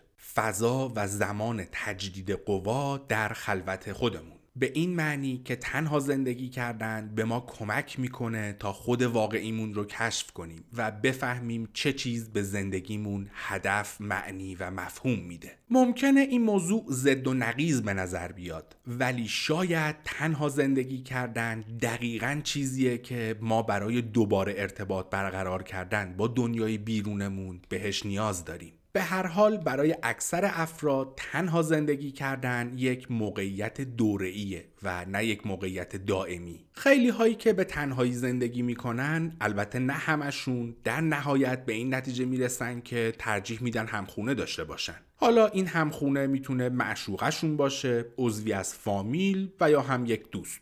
من همونطور که توی مقدمه یکی از قسمت های قبلی راجبش حرف زدم یه بار به چنین نتیجه رسیدم. علی جون اگه اینو میشنوی می‌دونی که خیلی دوستت دارم ولی باز هم خودت می‌دونی که چه دهنی از من صاف کردی. البته باید ازت تشکر کنم چون داغی شد که دیگه از این غلطا نکنم. در ضمن دوستهای خوبی بودیم و همچنان هستیم. عشق بازی متاسفانه در کار نبود که حداقل یه حالی هم کرده باشیم. بدبختی نه من رگ همجنس بازی دارم نه علی نه توف به این شانس. البته امروزه همخونهی فرضی ما هم می‌دونه که هیچ کدوم از این قرارهایی که با هم گذاشتیم تعهد دراز مدتی با خودشون به همراه ندارن و دائمی نیستن. ما از سنت ناامید شدیم و رهاش کردیم. ولی در اینکه چجوری زندگیمون رو دوباره بسازیم اطمینان خاطر نداریم. به همین خاطر در خیلی از جوامع امروزی اینکه کسی دائما بین تجربه های مختلف زندگی در حال جابجایی باشه هر روز معمولی تر میشه. منظور از تجربه های مختلف هم این که مجرد بودن، تنها زندگی کردن، ازدواج کردن، جدا شدن، با پارتنر یا همخونه بودن و طی کردن دوباره این چرخه به صورت بالعکس و تنها چیزی که در طی این تجربیات همیشه همراهیمون می‌کنه خودمون هستیم. این یعنی هر کس که به تنهایی زندگی می‌کنه تحت فشار فوقالعاده یه بالاخره یکی پیدا شد منو درک کنه. تا جایی که بعضی اوقات دوری کردن از شک به خود که آیا واقعا داره کار درستی انجام میده بسیار سخته. ولی معنیش این نیست که افرادی که به تنهایی زندگی می‌کنن محکوم به احساس تنهایی و ایزوله بودن هستند دقیقا برعکس شواهد بیانگر اینن افرادی که به تنهایی زندگی می‌کنن نسبت به افرادی که با کس دیگه زندگی می‌کنن در اجتماع بسیار فعالترن و شهرهایی که تعداد زیادی از ساکنینشون مجرد هستن از فرهنگ عمومی پررونقی بهره می‌برن. یافتن راه های بهتر در جهت کمک به افرادی که از تنهایی یا ایزولاسیون اجتماعی رنج می‌برند امری پر اهمیت و حتی اضطراریه. اما زجوزاری سراسری یا همون زر زدن همگانی که تنها زندگی کردن و به زوال اجتماعی و نابودی زندگی جمعی ربط میده بهبودی در وضع افراد و جاهایی که نیاز به کمک دارن ایجاد نمی‌کنه. و فقط باعث پراکنده شدن توجه و انرژی لازم برای انجام این پروژه میشه. تنها زندگی کردن و تنها بودن ربط چندانی به هم ندارن. با این حال در سالهای اخیر ژورنالیست ها اساتید دانشگاه و صاحب نظران به طور منظم این دو موضوع رو با هم قاطی می‌کنن و باعث ایجاد وحشت از این میشن که گسترش تنها زندگی کردن نشانه نهایی فروپاشی دنیای مدرنه. مدرک شماره یک کتاب آمریکایی تنها. The Lonely American نوشته ریچارد شوارتز و جاکلین اولتز. زن و شوهری که هر دو در دانشکده پزشکی دانشگاه هاروارد مشغول به تدریس روانشناسی هستند. این دو در کتابشون هشدار میدن که افزایش تنهایی و جنبشی که در کشور ما به سمت هرچه بیشتر ایزوله شدن از جامعه به راه افتاده در حال صدمه زدن به سلامتی و خوشحالی ماست. مقدمه این کتاب شامل یافته های معروف و پرجاذبه در جهت تایید و صحه گذاشتن به نتیجه گیری که الان بهش اشاره کردیم. اولین این یافته ها از مقاله‌ای در یک ژورنال آکادمیک برداشت شده. که درش گزارش شده بین سالهای 1985 تا 2004 تعداد آمریکایی هایی که به گفته خودشون برای بحث و گفتگو راجع به مسائل مهم زندگی کسی رو توی زندگیشون ندارن سه برابر شده. این تعداد یعنی نزدیک به یک چهارم کل جمعیت. این یک آمار باور نکردنیه و البته نویسندگان کتاب آمریکایی تنها تنها کسایی نبودن که این آمار مورد توجهشون قرار گرفته بود. این یافته که از تحقیقی که توسط دانشمندان جامعه شناس دانشگاه دوک صورت گرفته برداشته شده بلا فاصله بعد از انتشار و البته در هفته های بعد از اولین انتشار دائما تیتر روزنامه ها و موضوع بحث در برنامه های تلویزیونی بود. و این یافته واقعا ناراحت کننده و ترسناکه. اگر یافته قابل اعتمادی بود.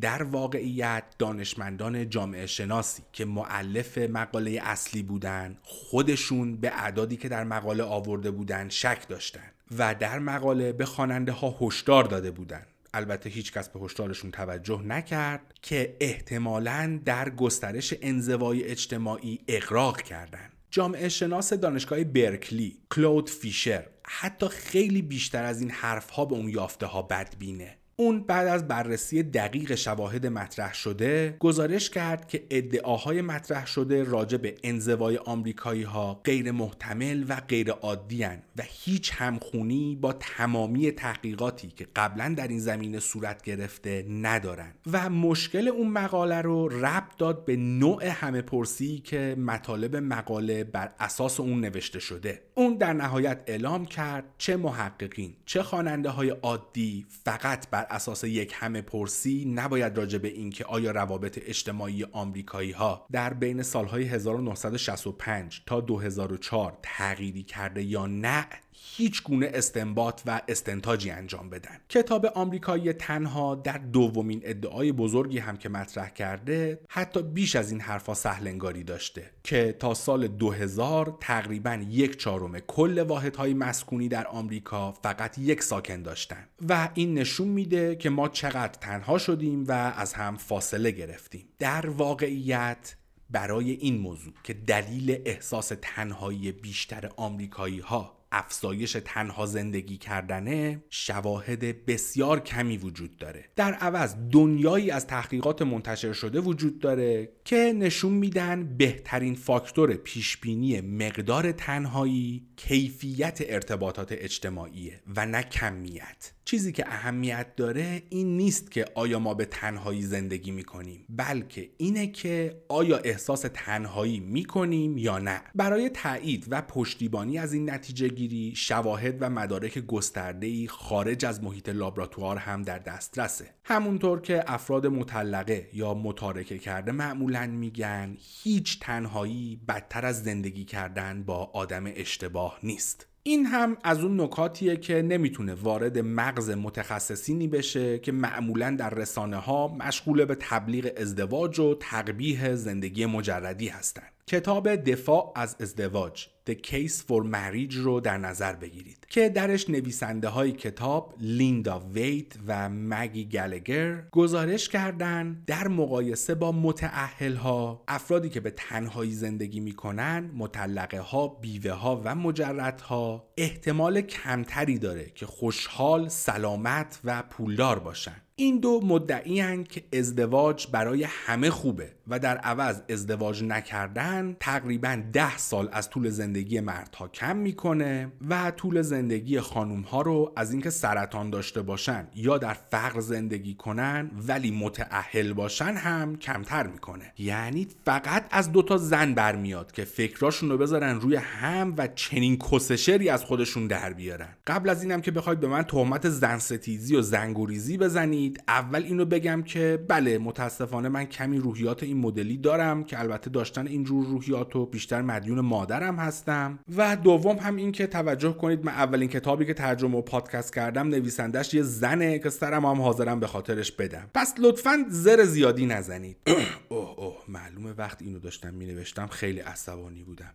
الان همه چی خوبه خانوما هم همه خوبن. اینجور هشدارها ممکنه با نیت خوبی بیان بشن ولی در واقع دارن در بیان نتایج تحقیقات صورت گرفته به شدت قلو می‌کنن. برای مثال در مورد افرادی که هیچ وقت ازدواج نکردن شواهد قابل قبولی وجود داره مبنی بر اینکه سطح خوشحالی اونها دقیقا به اندازه خوشحالی افرادیه که در حال حاضر با همسرشون زندگی می‌کنن. اما نسبت به افرادی که از همسرشون جدا شدن و یا همسرشون رو از دست دادن به طور قابل توجهی خوشحالترن و احساس تنهایی کمتری می‌کنن. پس میشه نتیجه گرفت که اگر در زندگی مشترک به سر می‌برید برای حفظ خوشحالیتون بهتره قبل از همسرتون چپه مرگتون رو بذارید. ما همچنین شواهد خوبی مبنی بر این موضوع داریم که افرادی که در زندگی مشترک بدی به سر می‌برن باعث ایجاد استرس زیاد و البته بیمورد در همسرشون میشن باعث تحت فشار قرار گرفتن همسرشون میشن و احتمال بیماری هم درشون بیشتره. بر اساس نتایج مطالعه که اخیرا در این باره صورت گرفته ریسک سلامتی افرادی که در زندگی زناشویی بدی به سر می‌برن حتی از افرادی که از همسرشون جدا شدن هم بیشتره. نه بابا. علاوه بر همه اینها همونطور که چند منتقد دیگه کتاب دفاع از ازدواج اعلام کردن مطالعاتی که درشون سرنوشت افراد متعهل با افراد مجرد مقایسه شده اشکال بسیار جدی درشون هست که رسیدن به نتیجه‌ای که نویسنده های کتاب بهش رسیدن و خیلی راحت می‌کنه. اون اشکال هم این که سلامت فیزیکی روانی و مالی افراد متعهل می‌تونه در حقیقت علت موندن و تحمل زندگی مشترک برای اونها باشه و نه معلولش. یعنی چون آدم های نسبتا سالمی هستن می‌تونن اون زندگی رو تحمل کنن و نه اینکه ازدواج کردن علت سلامتیشونه. طرفدارهای ازدواج و زندگی مشترک تنها کسایی نیستن که فعالیت هاشون روی بررسی و نتیجه گیری هاشون تاثیر می‌ذاره. در مقابل کسایی که طرفدار زندگی مجردی هستن در واقع فعلا بیشتر از اون استایل زندگی دفاع می‌کنن تا اینکه بخوان تبلیغ کنن. برای رد کردن و اثبات نادرستی حرفهای کلیشه‌ای که راجب زندگی مجردی زده میشه اونقدر باید وقت و انرژی بذارن که دیگه انگیزه و مشوقی برای پرداختن به چالش های زندگی مجردی براشون باقی نمیمونه. با این حال همونطور که بلا دی پاولو روانشناس در کتابش به اسم تک افتادن Singled Out نوشته مجردها در حالی که متحمل همه جور پیش داوری و تبعیض هستند با خوشحالی به زندگیشون ادامه میدن. ولی این کار رو به راحتی انجام نمیدن. و البته اینکه این موضوع همیشه هم صدق نمی‌کنه. مهمه که بدونیم چرا تنها زندگی کردن ممکنه با صورتی که عموما بهش پرداخته میشه یک موزل اجتماعی نباشه. اما کسایی که تنها زندگی می‌کنن یا یکی از عزیزانشون این نوع زندگی رو انتخاب کرده با همه جور چالش مواجهن. این حقیقت که در گذشته هیچ اجتماعی به این اندازه افراد مجرد در خودش نداشته به این معنیه که ما هیچ نمونه تاریخی برای مطالعه و یاد گرفتن ازش در دسترس نداریم و هیچ سابقه ای هم برای اینکه از چیزی دوری کنیم و یا ازش تقلید کنیم نداریم. این موضوع اهمیت فهم معنی زندگی کردن در جامعه ای که اکثر افرادش مجرد هستن و بیشتر می‌کنه و از اون مهمتر اولین کاری که باید انجام بدیم بررسی اینه که چجوری به اینجا رسیدیم. شروع این کتاب با این موضوع که پروژه جمعی تنها زندگی کردن چطور در فرهنگ شهرنشینی مدرن شکل گرفت و برخلاف عقیده عمومی نه در فرهنگ دینی و سنتگرایی. شهرها هستند که به هر فرد اجازه اظهار دید شخصی خودش رو نسبت به زندگی میدن و بهش اجازه میدن تا نوع جدیدی از زندگی رو در پیش بگیره. کاری که در شهرهای کوچیک و روستاها تقبیح میشه. محیط شهری از خوابگاه و هتل گرفته تا خونه های آپارتمانی و کلوب های اجتماعی فضایی و فراهم ساخته تا جوون که می‌خوان دوره وارد شدن به زندگی بالغانه رو کش بدن بتونن با داشتن محل زندگی شخصی خودشون تجربه های جدیدی رو آزمایش کنن. در نهایت افراد میانسال و مسن هم از این امکاناتی که فضای شهری در اختیارشون گذاشت بهره گرفتن و حتی کمک به شکلگیری فضاهای جدید و مشابه کردند تا رسیدن به اواخر قرن بیستم. در تمامی کشورهای پیشرفته اونها مرکز شهرها رو تبدیل به زمین بازی بزرگسالها کردند جایی که رستوران ها بارها بار برای ما میشه همون آب میوه فروشی هم ویتامینه. مراکز تفریحی و فرهنگ پر رونق گشت زدن در مراکز خرید. مجردها رو تشویق می‌کنه تا به جایی توی خونه نشستن به سطح شهر بیان و با هم ارتباط برقرار کنن.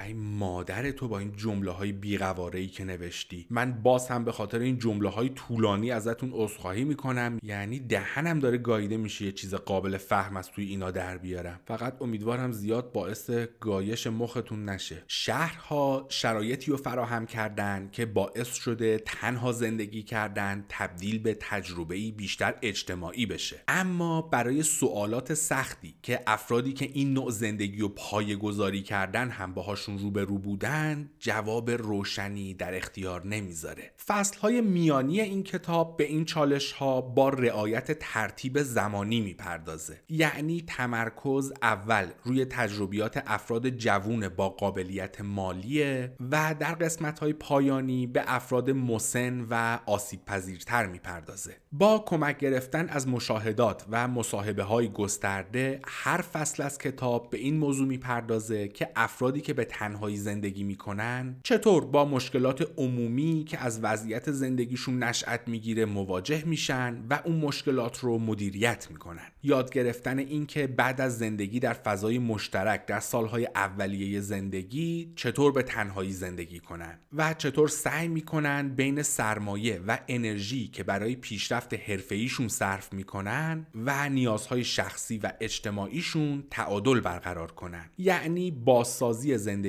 شخصی به عنوان یک مجرد بعد از سالها زندگی زناشویی و یا زندگی در فضای مشترک بدون دانش زیادی از اینکه زندگی بعد از جدایی چه حسی خواهد داشت. سازماندهی با کمک بقیه در جهت بهبود سلامت زندگی و موقعیت افرادی که به تنهایی زندگی می کنند به عنوان یک گروه. محافظت از افراد در برابر فشار و خواسته های محیط کار، رسانه های اجتماعی، باطلاق ارتباط با آدم های مشکلداری که می‌تونن دوست، آشنا و یا عضوی از فامیل باشن و یا چیزی که برای بعضی ها فشار غیرقابل تحمل زندگی با بقیه است. به تنهایی پا به سن گذاشتن بعد از از دست دادن همراهی قدیمی مواجه شدن با این واقعیت که هر کدوم از ماها ممکنه روزی به تنهایی زندگی کنیم پس به نفع همه است تا تجربه به تنهایی زندگی کردن و تبدیل به تجربه سالمتر، شادابتر و با روابط اجتماعی بیشتر کنیم. و این چالشیه که ما فقط با کمک همدیگه می‌تونیم از پسش بر بیاییم.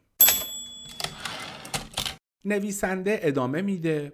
من اونقدر راجع به رواج به تنهایی زندگی کردم مطلب نوشتم و سخنرانی کردم که می‌دونم احتمالا الان شما در عجبید که این موضوع چرا انقدر برای من اهمیت داره و من چه منفعتی درش دارم. به هر حال اکثر کتابخونه ها و کتاب فروشی ها پرن از تومارهای مجادله انگیزی که درشون نویسنده هایی از ازدواج کردن و زندگی مشترک دفاع می‌کنن یا مجردهایی که از زندگی مجردی دفاع می‌کنن و یا هم نویسنده های خیلی شکاکی که کلا صحت عشق و دلدادگی و زندگی رمانتیک و زیر سوال می‌برن. علاقه من به موضوع تنها زندگی کردن ریشه چندانی در زندگی شخصی خودم نداره و در واقع واکنش به چیزیه که در تحقیقاتم کشف کردم. من در حال حاضر با همسر و دو فرزندم زندگی می‌کنم ولی زمانی با خوشحالی به تنهایی زندگی می‌کردم. در اواخر دهه 90 میلادی زمانی که داشتم برای کتابی راجع به موج گرمای مرگباری که در سال 1995 در شیکاگو رخ داد تحقیق می کردم متوجه شدم صدها نفر از ساکنین شهر همسایه های آمریکا در آمریکا به شیکاگو میگن شهر همسایه ها City of Neighborhoods. خب از اول در اواخل دهه 90 میلادی زمانی که داشتم برای کتابی راجع به موج گرمای مرگباری که در سال 1995 در شیکاگو رخ داد تحقیق می کردم متوجه شدم صدها نفر از ساکنین شهر همسایه های آمریکا در خونه خودشون دور از دسترس دوست، فامیل، همسایه و نیروهای امداد محلی در تنهایی جونشون رو از دست دادن. اونها فقط به علت شرایط جوی جون خودشون رو از دست ندادن بلکه همچنین اونها خودشون رو به طرز خطرناکی از بقیه اجتماع ایزوله کرده بودند در حالی که بقیه شهر هم به اونها پشت کرده بود. بی سر و صدا دور از نگاه بقیه اونها چیزی رو ایجاد کرده بودند که یکی از بازرس های شهرداری که معمولا سر کارش با اونهاست بهش میگه جامعه پنهان افرادی که تنها زندگی می‌کنن و تنها میمیرن. اون موج گرما اعلام تولد وحشت انگیز این جامعه از آدم ها بود و بعد از اینکه صدها جسد وارد مرکز شیکاگو و اذهان عمومی شد سوال این بود حالا با افراد تنهایی که نجات پیدا کردن باید چه برخوردی داشت؟ بلافاصله بعد از انتشار کتاب موج گرما هیت ویو یک نفر از بنیاد رابرت وود جانسن با من تماس گرفت و ازم پرسید آیا علاقه ای دارم که تحقیقاتم رو در سطح گسترده تری راجع به تنها زندگی کردن در آمریکا ادامه بدم؟ اولش به خاطر اینکه آشنا شدنم با این موضوع خیلی سخت و دردناک بود امتناع کردم. اما بعد متوجه شدم که من از تلخ ترین زاویه ممکن به اون موضوع پرداختم.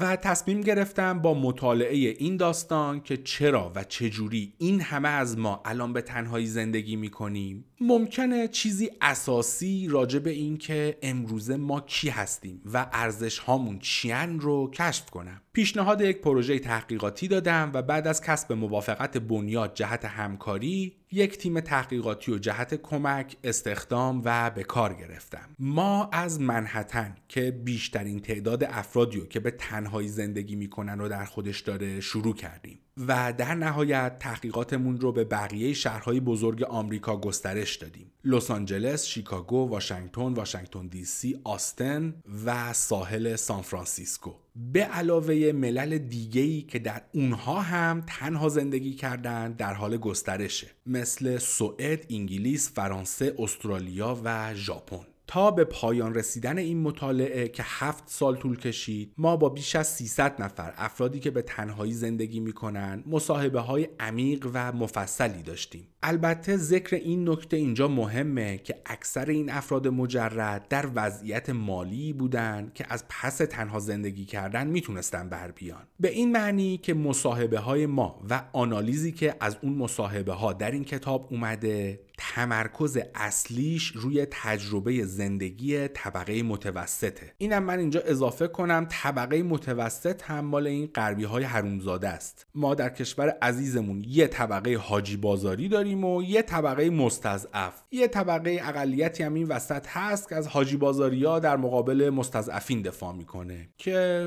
آره از حوز سبز میشن و با خدا ارتباط مستقیم دارن. بقیه هم که حالا منو به احتمال زیاد شما شنونده جزوشونی من دیگه ما خس و خاشاکیم.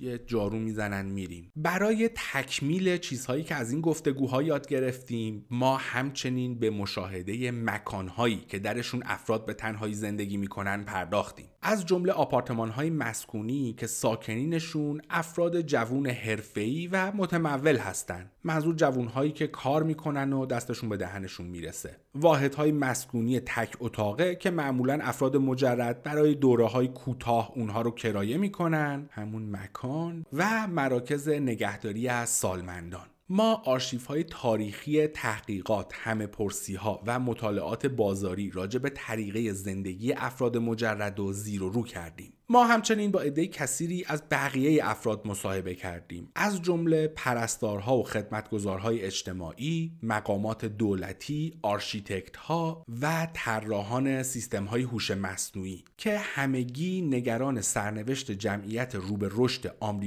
هستند که به تنهایی زندگی می‌کنن ما هر کدوممون با تصور از قبل تعیین شده شخصی خودمون که قرار چی کشف کنیم وارد این پروژه شدیم. بعضی هامون در دهه 20 یا 30 به تنهایی زندگی کردیم و به داشتن محل زندگی شخصی خودمون به دید منحصر به فرد بودن، پاداش یا موفقیت حرفه‌ای نگاه می کردیم. یکیمون نگران پدر بزرگ ها و مادر بزرگ هایی بود که همسرشون از این دنیا رفته بود و ساعتهای بیشماری رو در تنهایی سر می کردن. یکی دیگهمون از اینکه والدین ناسازگارش بالاخره از هم جدا شده بودن و از استقلالی که به دست آورده بودن استقبال کرده بودن احساس راحتی و آرامش می‌کرد. یکی دیگه نگران خانوم هایی بود که به تنهایی زندگی می‌کردن و در عجب بود که آیا هیچ وقت می‌تونن بچه دار بشن. یکی دیگه هم نگران مخمسه بود که افراد بیمار و فقرای تنها درش گیر کرده بودن. آه من هنجرم دیگه داره میترکه. جهت اطلاعتون من الان سه ساعت دائم دارم ضبط می‌کنم. که این در نهایت احتمالا میشه سه ساعت و نیم بعد باید ادیتش کنم. فکر کنم این دیگه طولانی ترین اپیزود بشه. یه ساعت و نیمی بشه.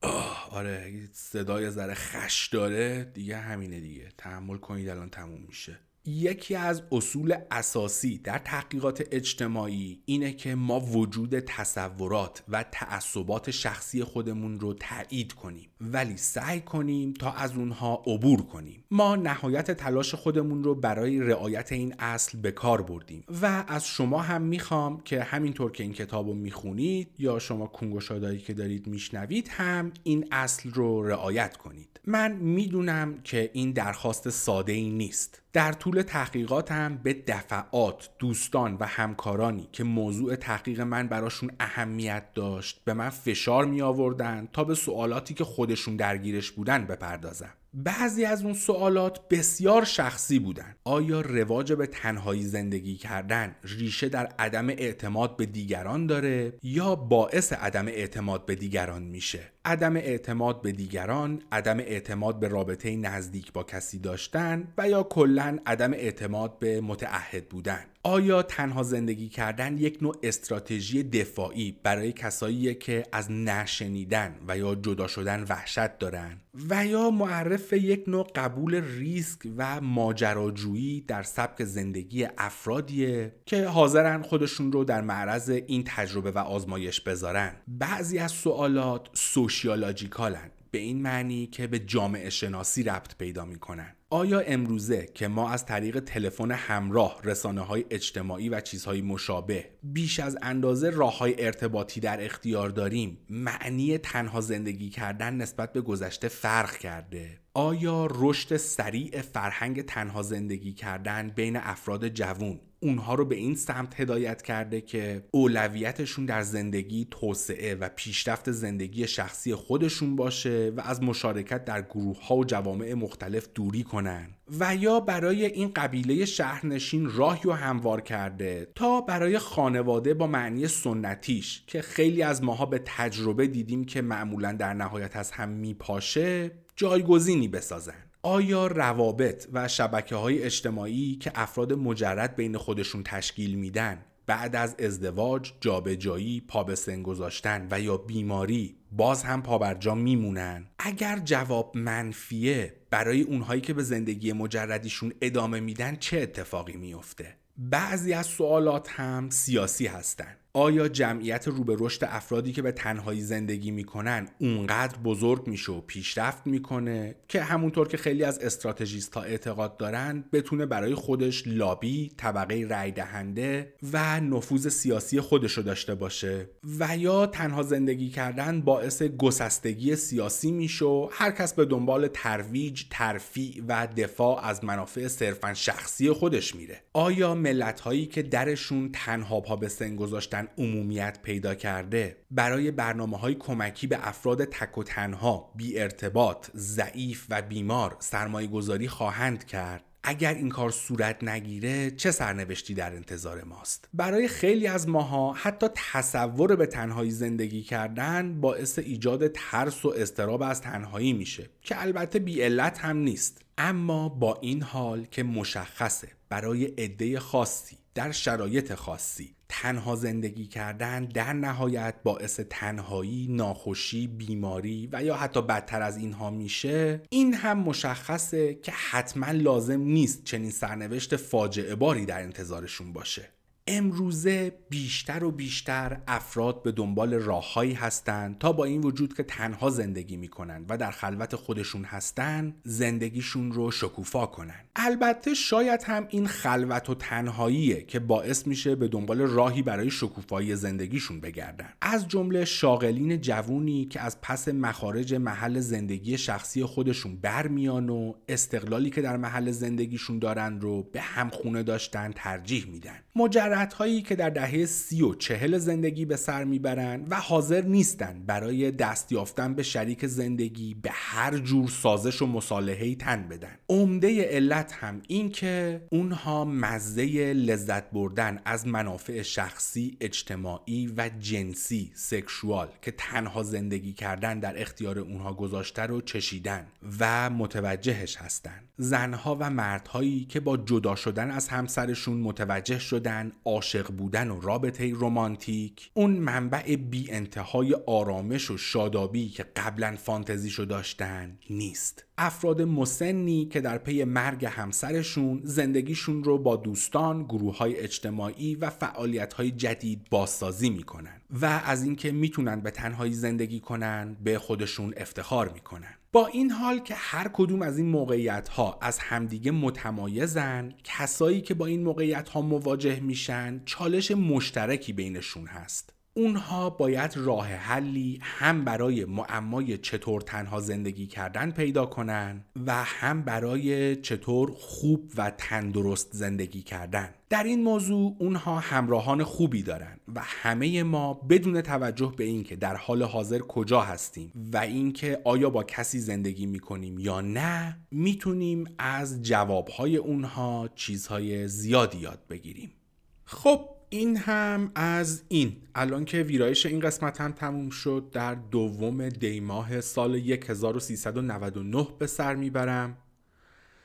همونطور که قول داده بودم دیدید که این بار بالاخره زود برگشتم و زیاد وقفه با اپیزود قبلی نیفتاد. توی ترجمه کتاب قبلی هر وقت به جایی سخت و تکنیکی برای ترجمه برمیخوردم که باید عرق میریختم با خودم می‌گفتم کی میشه این کتاب تموم شه برم سراغ بعدی. اینم بگم که من حداقل 5 6 تا کتابی که می‌خوام ترجمه کنم به ترتیب از اول می‌دونستم چیا هستن. و از اونجایی هم که یادم بود کتابی که توی این قسمت شروع کردم مربوط به جامعه شناسی و از نورون و دوپامین و prefrontal cortex و این حرفا توش خبری نیست تصورم این بود که برای ترجمه نسبت به کتاب قبلی باید خیلی راحت تر باشه. خب از اونجایی که این کتاب رو هم مثل کتاب قبلی خیلی وقت پیش خوندم و اون موقع با دید اینکه یه روز می‌خوام ترجمه‌ش کنم نخوندم و فقط اطلاعاتش رو گرفتم و رد شدم آره خلاصه بگم که یعنی ریدم با اون تصورم. الهی قربون اون دکتر کلی برم که نگارش کتابش به اندازه مطالب توش و البته قیافه خودش زیبا بود. این مرتیکه معلومه جهودبازی در آورد و یا اصلا پول ویراستار نداده یا هم ریدم تو کاسته سر اون ویراستار با این ویراستاریش. این بخش اولش که خشتک منو پرچم کرد تا تموم شد. جملات طولانی ساختار به هم ریخته یخ یخ. بدبختی یه سری بعد موقع ترجمه شکنجه بکشم. یه سری موقع روخونی یه سری موقع ضبط یه سری هم موقع ویرایش و یه سری هم موقع گوش کردن قبل از انتشار پادکست. الانم که دارم این اختتامیه رو ضبط می‌کنم همزمان دارم خودم رو چرپ هم می‌کنم که باید بشینم دوباره گوش هم بکنم. امیدوارم زیاد بد نشده باشه. اگر هم شده جون مادرتون به روم نیارید و حلکی بگید. خیلی خوبه که واقعا خستم. از اینکه زجرنامه خوندم عذرخواهی می‌کنم. با تمام این احوال زندگی همچنان زیباست. آره واقعا. از کسایی که این مدت با پیغام ها و کامنت هاشون پادکست رو مورد محبت قرار دادن و کلی به من انرژی دادن به شدت تمام سپاسگزارم. اونهایی که یادم میاد اول از همه ایلیا جوان ورزشکار که چند خط خلاصه ای که از پادکست نوشته بود برام فرستاد پشمام ریخت که چقدر خوب نوشته و خلاصه کرده بود. مرتضی که کمی توی پیغام پسغام ها راجع به تکنیک هایی که در نوجوانی بادمجونمون رو واکس می‌زدیم من با هم رد و بدل اطلاعات کردیم و آره کلی خندیدیم. ازم خواست بهش کتاب معرفی کنم. چیزی که یادم اومد کتاب قدرت عادت نوشته چارلز دوهیگ بود که از بهترین کتاب که خوندم و در برنامه داشتم که حتما ترجمه و پادکست کنم. ولی مدتی پیش اتفاقی توی دیجیکالا دیدم که ترجمه‌ش برای فروش هست. گوگل کردم دیدم یکی دوتا ترجمه هم نیست. خیلی ترجمه کردن. من از اونجایی که انگلیسیشو خوندم از کیفیت ترجمه ها خبری ندارم. مرتزا نمی‌دونم کدوم ترجمه رو گرفته بود ولی مثل اینکه ازش راضی بود. البته کتاب رو توی دیجیکالا که دیدم کمی از روی خودخواهی حالم گرفته شد. چون من فعلا کتابی که ترجمهش وجود داشته باشه رو به احترام مترجمش دیگه دوباره ترجمه و پادکست نمی کنم. خلاصه اینم از معرفی کتاب. اگر از صدای سکسی من خسته شدید می‌تونید برید اونو بخونید. و به قول خارجی ها last but not least برادر آیدین سکسیبیل که از همون اول با بارو همراه بود و همیشه پیگیری می‌کنه و منو شرمنده. توی یکی از کامنت ها که باز هم محبت کرده بود و پیگیری کرده بود بهش پاسخ دادم که می‌خوام موبایلم رو عوض کنم که دوربین خوب داشته باشه و پروسه تولید پادکست رو توی اینستاگرام کمی مستند کنم. که حالا هم شاید برای بعضی ها جالب باشه و بلکم شاید فشاری شد روی من که یکم منظمتر کار کنم. توی تحقیقات هم دیدم یه دوربین بدون آینه فوجی قیمتش در حد یه موبایل خوبه و خب کیفیت تصویر اونو با هیچ موبایلی نمیشه مقایسه کرد. نسبت به موبایل اقتصادی تر هم بود. که البته باز هم ریدم. دوربین چشم گاو بود. بعد هی یواش یواش لنز wide angle سه‌پایه نور گیمبال و چیزهای دیگه که تو راهن.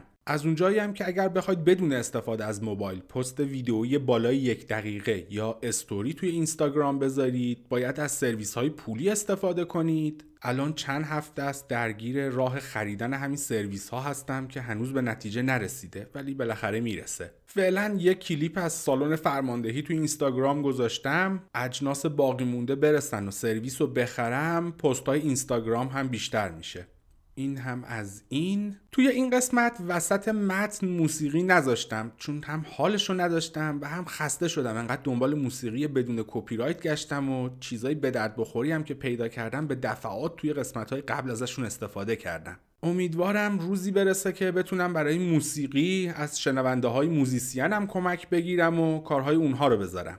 دفعه پیش ناپرهیزی کردم و آخر پادکست یه ترک از حضرت فردی مرکوری گذاشتم و گفتم دیگه تکرار نمیشه. حالا فعلا که کسی گیر نداده کون لقش. از این به بعد آخر هر قسمت یکی از ترک های مورد علاقه رو می‌ذارم. تا مشت محکمی باشه تو دهان اونهایی که ما رو تحریم کردن. تحریم کردید منم پول لایسنس نمیدم تا دهنتون گاییده شه. اینم از نمی‌دونم چی چی مقاومتی ما. برای پایان این قسمت ترکی که انتخاب کردم مال برادر بسیجی ویلر واکر جونیور خواننده سبک کانتری از کنتاکی آمریکاست. ویلر این ترک رو برای یکی از معشوقه های قبلیش که دلشو شکسته نوشته و خونده ولی من این ترک رو تقدیم به اریک کلیننبرگ نویسنده کتابی که فعلا در حال ترجمهشم می‌کنم. اسم ترک هم هست Fuck You Bitch. یعنی فاک یو اریک با این نویسندگیت. لذتش رو ببرید. تا قسمت آینده دودول هاتون استوار ممه هاتون سربالا شیشپکاتون خطی و کونهاتون سفت و قلمبه باشه.